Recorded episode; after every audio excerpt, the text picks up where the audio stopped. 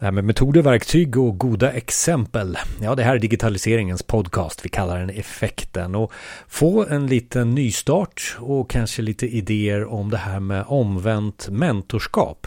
Alldeles strax med Marcus Landin Larsson. Jag är Jonas och tillsammans med Micke Nobäck gör vi podden som innehåller väldigt mycket om digitaliseringen. Och är det så att du vill ha någon, något ämne som du inte har hört oss prata om tidigare eller någonting som du vill att vi ska fördjupa oss in i lite mer. Så kanske du också har en gäst du vill tipsa oss om. Allting till info effekten.se E-mailadressen till oss info effekten.se och nu då det här med eh, att ha ett mentorskap i digitaliseringen och göra det omvänt också. Det här är någonting som är intressant och jag tror att ni kan hitta många goda bra exempel från det här avsnittet. Marcus eh, Landin Larsson är mentor själv och även Business Area Manager på Retune. Och det här är ett avsnitt inspelat i januari 2023.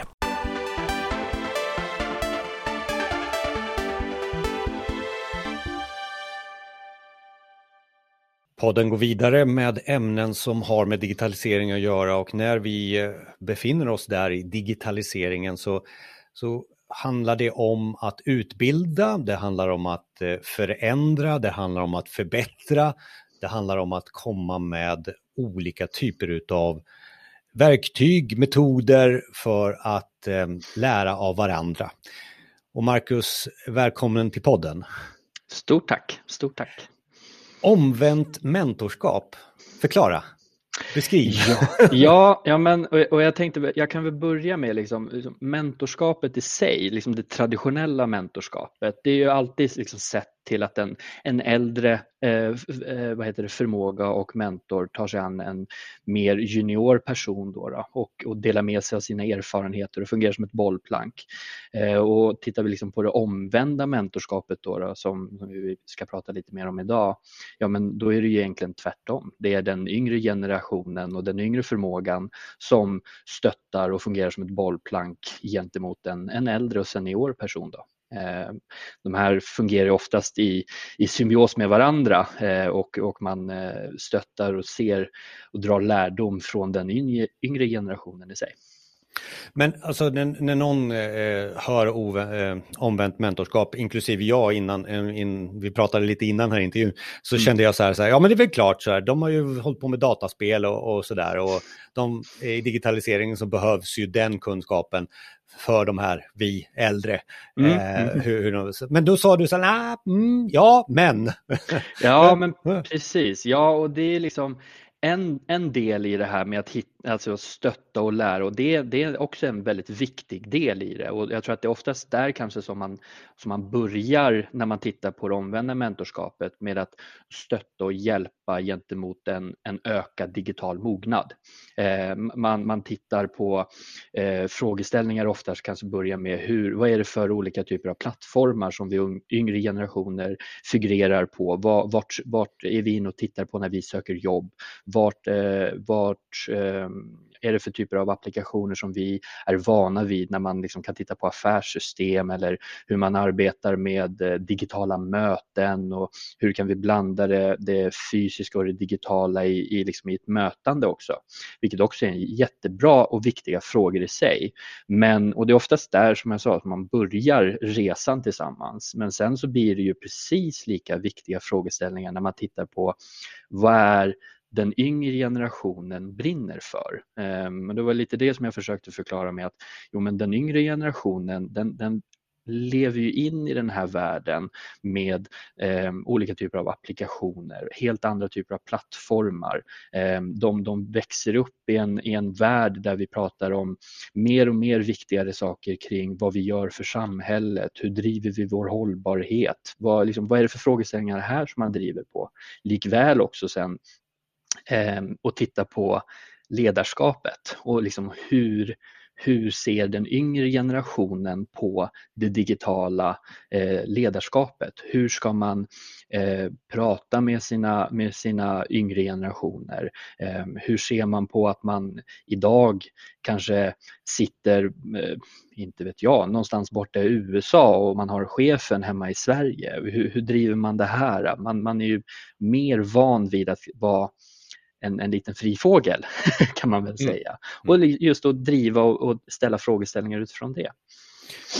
Men då samtidigt om vi skulle kunna greppa tag vid något exempel på där du ser har varit gott eller du har genomfört när det gäller omvänt mentorskap, mm. bara för att vi ska få en, något någon story runt omkring det först? Ja, och jag, jag tror att eh, jag hade en adept där vi eh, egentligen började eh, precis på det här sättet när vi började prata om utifrån, för dem, de hade Ehm, var ett, ett, ett, bolag och en, en, en, VD i det läget som eh, skulle, han hade startat upp sitt bolag, de hade väldigt bra tjänster och de eh, hade sett en bra tillväxt men hade också sen eh, stött på, det var egentligen i det läget som, jag, som han då räckte ut en hand till mig då, då där man då såg att man, man hade väldigt, väldigt ehm, större utmaningar kring just rekrytering.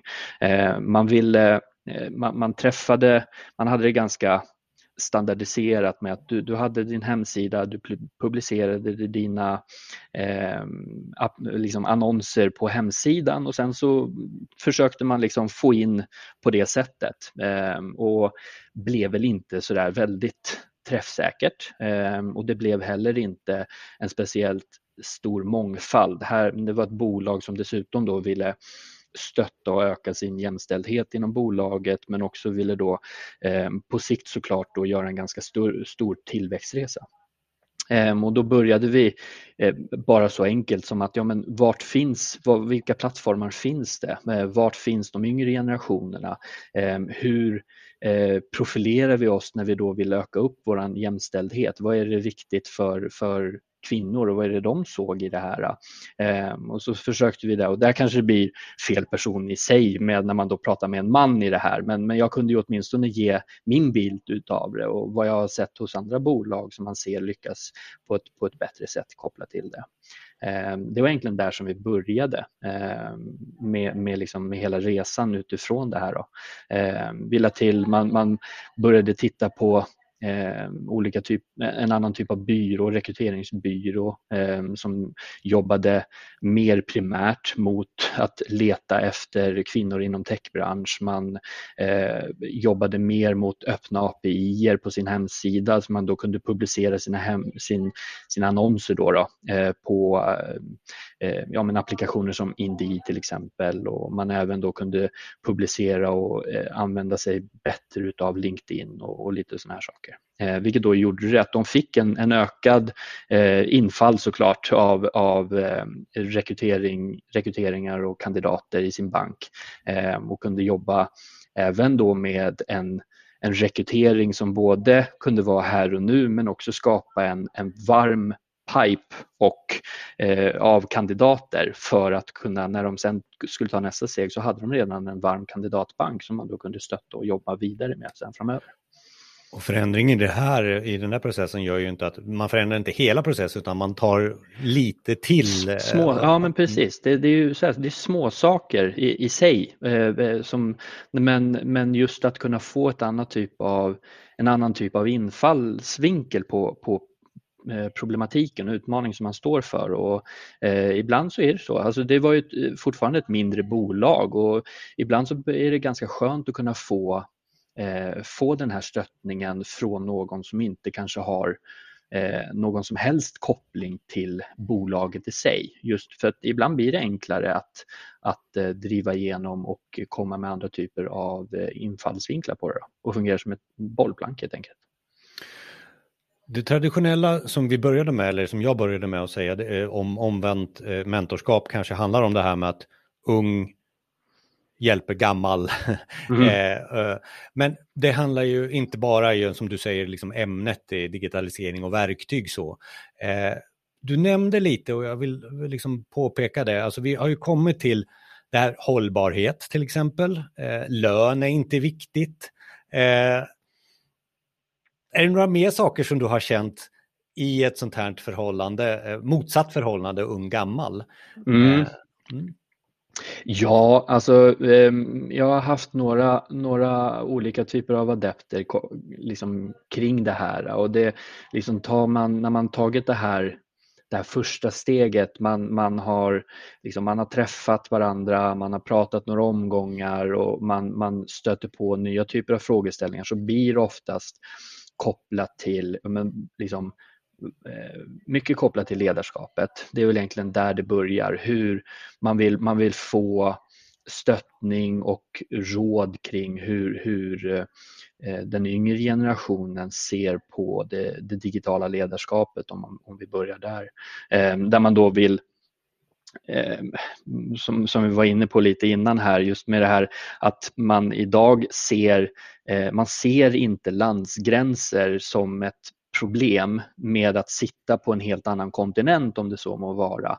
Eh, man behöver liksom inte ens vara i samma land idag och det här är någonting som vi behöver verkligen eh, eh, jobba mer kontinuerligt med och se på hur vi driver de här frågeställningarna. Och där Eh, har jag väl hjälpt några, eh, några olika sedan innan också då med att se på hur man kan driva och jobba med eh, enkelheten. För att idag så pratar vi väldigt mycket, rent generellt egentligen, kopplat till liksom självledarskapet. Och att eh, är man eh, i den yngre generationen så är de vana vid ganska fort vid att ha en, en, en, relativt hög frihetsgrad i sitt arbete. Och så länge man gör sitt arbete så, har man, ska, så liksom förväntar man sig nästan den här tilliten hos sin chef. Eh, och det är inte en, en självklarhet många gånger.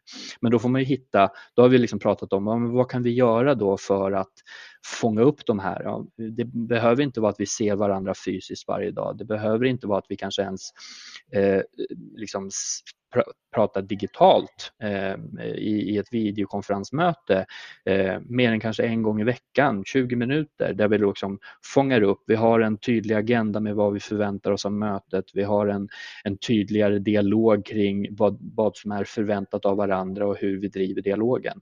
Eh, just att öppna upp den här kommunikationen framför allt eh, och sen kunna hitta eh, sambanden däremellan. Då, då Det är väl oftast där som vi har varit inne och sen blir det ju tar vi liksom det här vidare sen så idag så växer vi upp i, i en värld där det är eh, orosmoment kring vart, vart ska världen ta vägen. Vi, vi har en, en, en mm, liksom klimatfrågan blir viktigare och viktigare för varje år. Eh, vad man, man ser på den yngre generationen har ju någonstans en förväntan mer eller mindre att eh, större företag åtminstone är med och påverkar och driver sitt bolag i en eh, väldigt tydligt inom just hållbarhetsfrågor. Eh, man, man tittar på vad man bidrar med till samhället och, och Eh, även då utifrån det också ser vad är den personliga utvecklingen, vilket jag tror är den, den andra delen som blir mycket, mycket viktigare.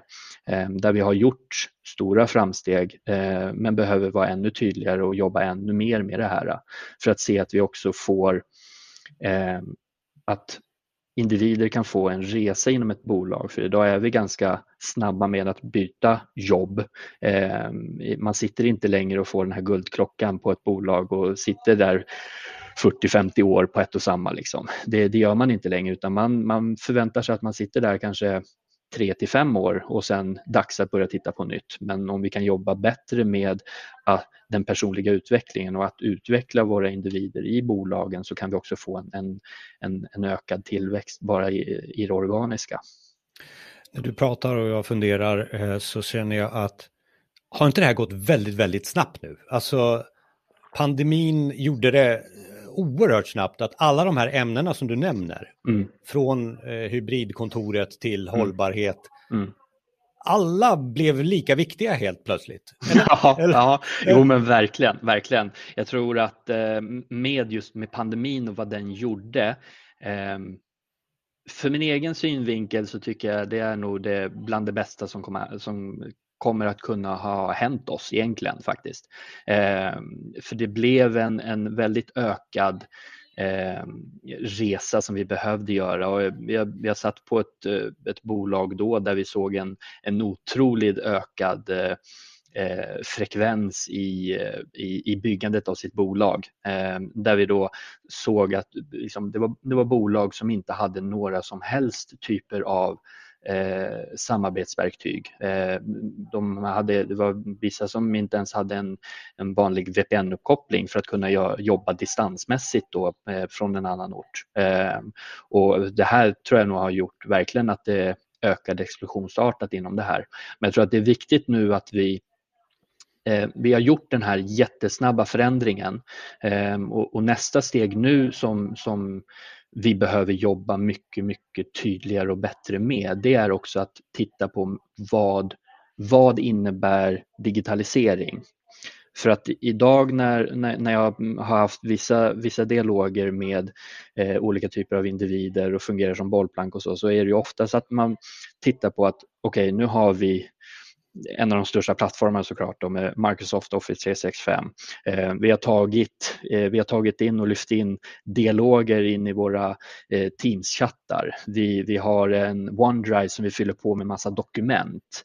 Eh, men, men, och det som vi tidigare kanske skrev på ett papper och, och sen be, bad om en signatur vid sidan av sen eller vad det nu kan vara så har vi egentligen bara tagit det här fysiska pappret och sen nu kastat in det i en digital plattform och säger att vi har digitaliserat. Eh, men det är inte riktigt sanningen i sig utan vi har fortfarande exakt samma typer av manuella processer. Vi har exakt samma typer av tankesätt med hur vi jobbar och vi eh, bifogar dokument i vanliga, vanliga e-mails fram och tillbaka och såna här saker och säger att vi har digitaliserat oss för att vi behöver inte sitta på samma plats fysiskt.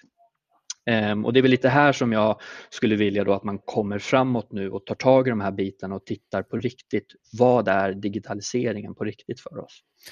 Och vad är eh, i det omvända mentorskapet digitalisering nu känner du? Alltså har du fått några, alltså sånt som som, som, som dödar det du nyss sa om det här med Teams och man bifogar filer och sådär. Är, ja. är det någonting som där du ser?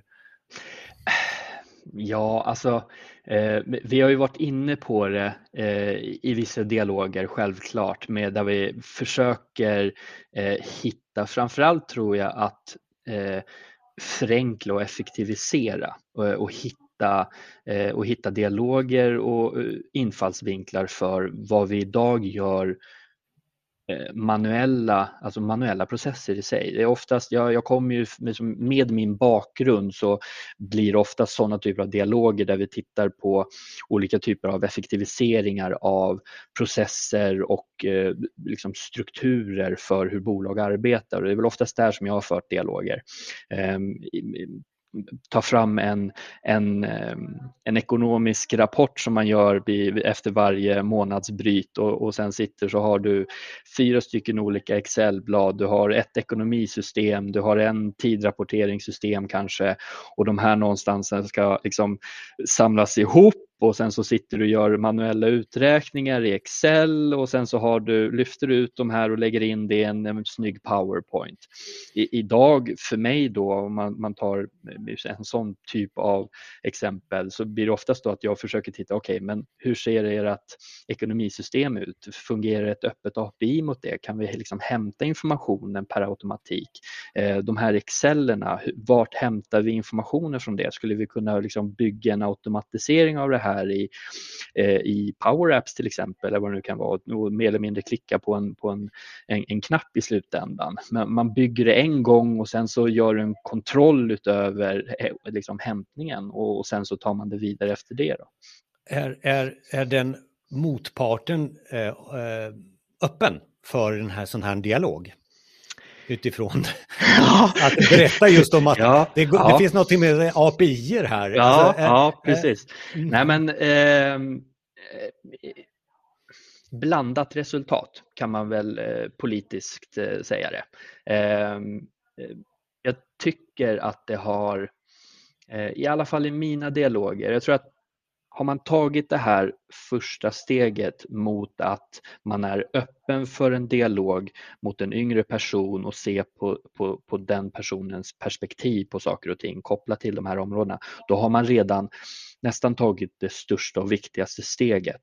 Ehm, det märks ganska fort i, i dialogen om man eh, har haft kanske eh, är det ett internt mentorprogram till exempel så är det ofta kanske då att man har haft någon typ av påtryckningar med att du behöver gå fram och visa, visa fram fötterna först här så att vi får igång det här programmet på riktigt och att vi liksom kan profilera det stort, att det här fungerar, det här är jättebra.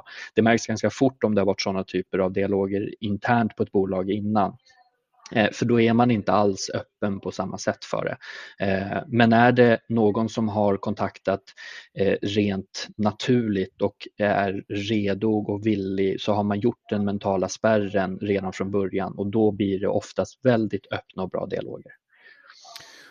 Och så här på slutet ska jag också framhäva att det finns ju väldigt mycket vi när vi pratar ung och gammal och sådär, mm. okunnig och inte kunnig så, men det finns nog väldigt mycket motsatta håll också där man kan oh ja. Eh, fylla oh på. Ja, ja, eh, ja det... alltså verkligen, verkligen. Det, och, och det, det är inte att förringa. Ehm, jag har, jag har aldrig haft ett, mentors, eh, ett mentorskap där jag själv inte lär mig saker och ting och får nya perspektiv för, för min egen skull och för min egen del där jag kan dra vidare eh, liksom erfarenheter och, och eh, där jag har lärt mig nya saker. Och det, det är väl det som är det fina med mentorskapet, att även om du har, en, du har två sidor på, som sitter som adept och en annan som sitter som, som mentor, så erfarenhetsutbytet och det här bollplanket och den, den här eh, oftast ganska nakna och öppna dialogen, ja men den går ju åt båda hållen alltid. Eh, och det blir ju ett givande och tagande från båda sidor.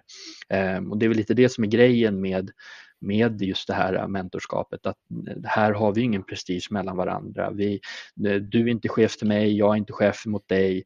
Ehm, vi, vi kanske inte har någon annan typ av relation sedan innan överhuvudtaget och, och det blir ganska öppet och ärligt då när man, när man sitter i de här dialogerna. Och du är inne på det här och jag vill att du på slutet här nu, kan du göra den här trestegstanken? Trestegsvarianten, ja precis. ja, nej, men alltså, summera ja. lite avsnittet vad vi har pratat om, just gällande hur ska man tänka på omvänt, hur, om omvänt eh, mentorskap? Ja, men jag tror eh, en av de viktigaste eh, bitarna i just omvänt mentorskap, det är att det är helt okej okay att börja enkelt. Det behöver inte vara så, så, så svårt att komma igång i en dialog. Ehm, och, och, titta på vad är det för typer, försök att identifiera olika typer av frågeställningar som man ser att här har jag utmaningar idag och börja dialogen bara där. Ehm, och, och sen låt det gå några veckor och några månader och ge det, liksom, låt det ta en period för att komma framåt sen för att det, det kommer att bli en väldigt öppen och ärlig dialog ju mer man lär känna varandra. Um, och liksom det är väl egentligen det enkla i, i det omvända mentorskapet, att man behöver inte ha allt för höga förväntningar i början utan ge det tid så kommer det att lösa sig och man kommer hitta den här nivån mellan varandra för att kunna börja öppet ärligt att dela kunskapsutbytena och erfarenhetsutbytena mellan varandra. Ska vi titta på lite mer, jag tänkte på just med att lyckas med mentorskapet på riktigt. Ehm, det här, ehm, idag så tycker jag och eh, står fast vid att allt från medelstora bolag, någonstans kanske mellan 50 till 70 anställda, eh, borde kunna börja titta på. För redan där ser man att det, det är inte en generation som finns i bolaget. Eh, det är tre, fyra, om inte fem stycken olika typer av generationer som finns i ett bolag och där kan man börja titta på att faktiskt implementera ett riktigt mentorskapsprogram internt. Ehm, och, och, och, jobba med det här på, på riktigt. Ehm, och jag tror att där, där, för att komma igång med det, självklart så behöver du en plattform, behöver inte vara speciellt svårt, men någonstans kanske på en SharePoint-sida där man kan presentera eh, olika typer av mentorer eh, och gör en mer eller mindre en, liksom en egen privatperson, liksom, det här är jag som person, jag har jobbat med de här sakerna eller jag har de här kunskaperna och det här är jag som individ, lite mer privat och så. Så man får en, en typ av presentation så att man kan se eh, vem man skulle kanske tycka om. För det är oftast det här första är just, är den här personen en person som jag ser eh, ut att vara en bra person för mig? Det är mycket det, det här gemenskapen man ska hitta. Eh, ta jättegärna hjälp. Det finns eh, väldigt bra eh, konsulter där ute på marknaden som gör ingenting annat än att implementera sådana här typer av mentorskapsprogram i bolag idag. Ehm, och sen också ehm, för att stötta eh, stötta adepten och stötta eh, mentorn också med att eh, när man startar ett, mentor, ett, ett mentorskap att skicka ut det första att Hej, vad kul att du vill bli adept och att du har träffat en mentor. Att, att ge ut några frågeställningar, att eh, fundera på det här inför ditt första möte. Eh, tänk på det här och, och, prata om vad är, liksom, vad är era ansvarsfördelningar och hur ser rollerna ut er emellan. Och, eh, prata mycket om det här, den här öppenheten och ärligheten och att det ni pratar om stannar hos er bara och det är ingenting som delas vidare på något vis. Och, så. Eh, och sen jobba med den eh, interna marknadsföringen för det faktiskt så att man får, får igång det också. Eh, för ingenting, gör man det en, en, en gång och sen inte gör någon uppföljning eller följer upp det här kontinuerligt och marknadsför det så kommer det dö ut tyvärr. Vi lever i en värld som hela tiden förändras och det går snabbare än någonsin. Det är ett citat som många har sagt genom alla år, men just nu så känns det som så. Och jag hoppas också, Marcus, att vi kan återkomma till dig med, med just att prata om förändring och mm. hur man ska leda förändring. Eh, vi kommer också, och det finns nu direkt i, i podcastspelaren, eh, länkar till, till Marcus och lite av vad vi har pratat om här. Eh, 20 minuter går väldigt snabbt. Eh, tack Marcus. Tusen tack.